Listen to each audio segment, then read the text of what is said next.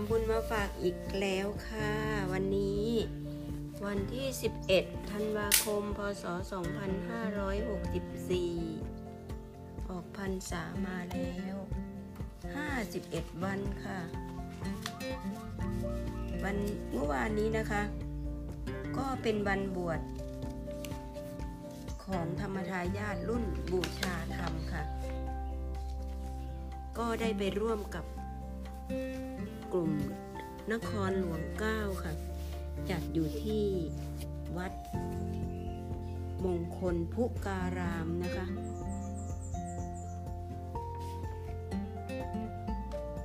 มงคลพุการาม ในไซต์ของที่บวชในวัดพระธรรมกายมีไปบวชอยู่ใน ใกล้ ๆ วัดก็คือมีวัดสว่างพบ หมู่ 16 วัดมงคลพุการาม หมู่ 14 แล้วก็วัดตะวันเรือง หมู่ 10 ค่ะสามวัดนี้ก็อยู่ใกล้วัดแล้วก็เลยได้ได้ใช้เป็นสถานที่บวช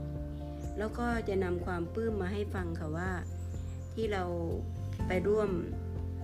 ซึ่ง เมื่อวานนี้ก็บวชพร้อมกันทั้งหมด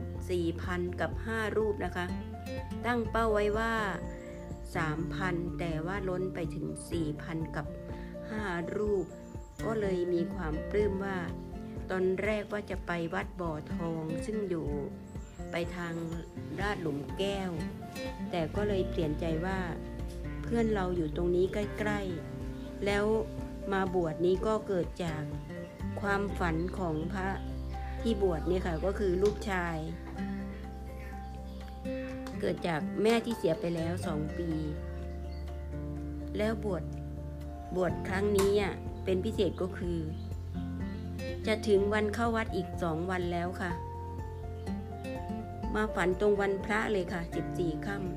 ำก็เลยต้องบอกว่าแม่อยากได้บุญนี้ในฝันนะคะ ทุกคนก็เข้าใจเลยว่าบุญนี้ก็คือบุญอะไร เพราะตอนนี้ทุกคนในช่องของซูมทุกห้องทุกทุกลายของห้องห้อง พวกเรามีแต่งานบุญงานบวชทั้งนั้นเลย เพราะฉะนั้นก็ลูกสาวซึ่งเป็นคนเล็กของพ่อคนนี้ ของพระที่บวชคนองค์นี้ก็เลยบอกว่า ใช่เลยพ่อ คุณย่าอยากได้บวชอยากได้บุญบวชครั้งนี้ ก็เลยเป็นอันว่ามาบวช แล้วก็เลยเพื่อนคนนี้เขามาช่วยเราตลอดเวลาเราทำก๋วยเตี๋ยวถวายพระนะคะ เป็นมือลวกที่แบบแข็งแกร่งมาก ชื่อน้องคุณแก้ว คุณแก้วสุรดาค่ะ เก่งมากคนนี้ทำงานเก่งคล่องแคล่ว เราก็เลยตามคุณแก้วมาบวชที่วัด ขณะที่มาบวชนะคะ พอย่างเข้าไปมีแต่คนรู้จักทั้งนั้นเลย น้องๆเป็น น้องชมรมพุทธนะคะที่เราเคยร่วมบุญกับน้องเกี่ยวกับ ปล่อยโคปล่อยปลาเดือนละหนึ่งครั้งนะคะ แล้วก็เป็นช่างภาพที่เวลาเราไปถวายปัจจัยกับเจ้าวาดอย่างนี้ น้องก็ไปเป็นเจ้าภาพ ไปเป็นช่างภาพให้นะคะ พอไปถึงอ้าวน้องก็เป็นเจ้าจะไอเป็นช่างภาพให้อีกแล้ว แล้วก็ยังมีช่างภาพของกลุ่มวัดนอเก้าอีก โอ้โห ไปถึงแล้วมีแต่ความปลื้มๆมองเข้าไป มีแต่คนที่เราเคยรู้จัก แล้วก็คนที่รักเรา แล้วเรารักเขานะคะอืมพูดเรื่องบวชต่อนะคะเมื่อเมื่อเมื่อเมื่อได้เข้ามาบวชแล้ว ก็รู้สึกว่าอยู่ตรงข้ามกับนั่ง เพราะว่าเธอสูงนะคะ เพราะว่าท่านสูง อยู่ตรงข้ามกับพระที่มาบวชจากโอเรกอนนะคะ ที่ว่าทำบุญเยอะๆนะคะ มีลูกน้อยสามคนชื่อ อะไรนะก็จำไม่ได้แผ่นดินแผ่นฟ้าแผ่นน้ำประมาณนี้ค่ะ อยู่ตรงข้ามกันเลยก็ได้เก็บภาพน้องๆ กลุ่มนี้มาออกด้วยก็ขออนุญาตเรียกชื่อนะคะ กิจกรรมบวชนั้นนะคะ เริ่มตั้งแต่7โมงเช้าจนถึง6โมงเย็นเลยค่ะ แต่ยังไม่จบนะคะ เราก็ต้องรีบมาก่อน เพราะว่าที่บ้านจะมีคอนกลุ่มพระลูกชายจะต้อง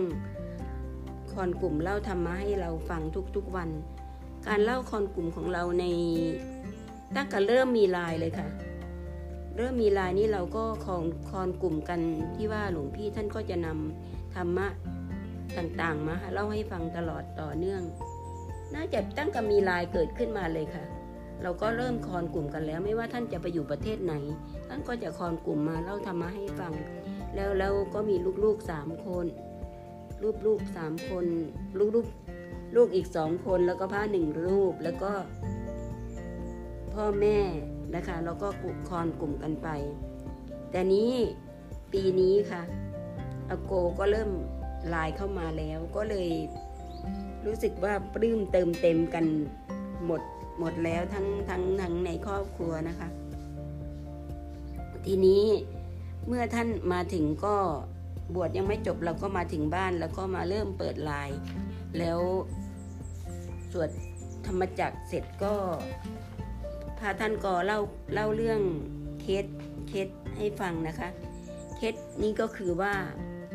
ทำไมเขียนไปถามหลวงพ่อนะคะว่าทำไมผม perfect perfect ก็คือว่า เกิดขึ้นมานี่พ่อก็รวยแล้ว เพราะว่าพ่อถูกรางวัลที่หนึ่งแล้วตัวเองก็เรียนเก่ง เรียนเก่งเสร็จแล้วก็อะไรอะทำงานทำการก็ได้ดีอะ